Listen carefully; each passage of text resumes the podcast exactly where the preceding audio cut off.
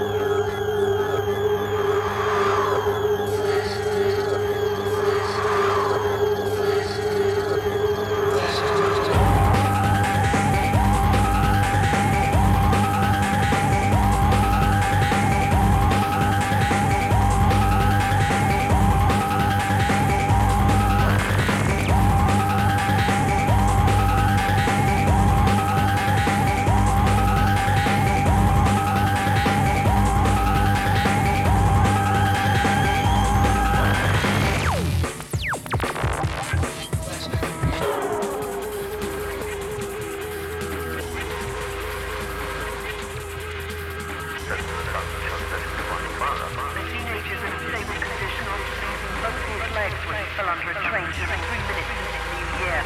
James O'Shea's condition described as poorly but stable are by staff at Norton Kings General. Police are refusing to confirm reports of the 19-year-old was high on ecstasy when he fell off the station platform while pretending to rest with a friend.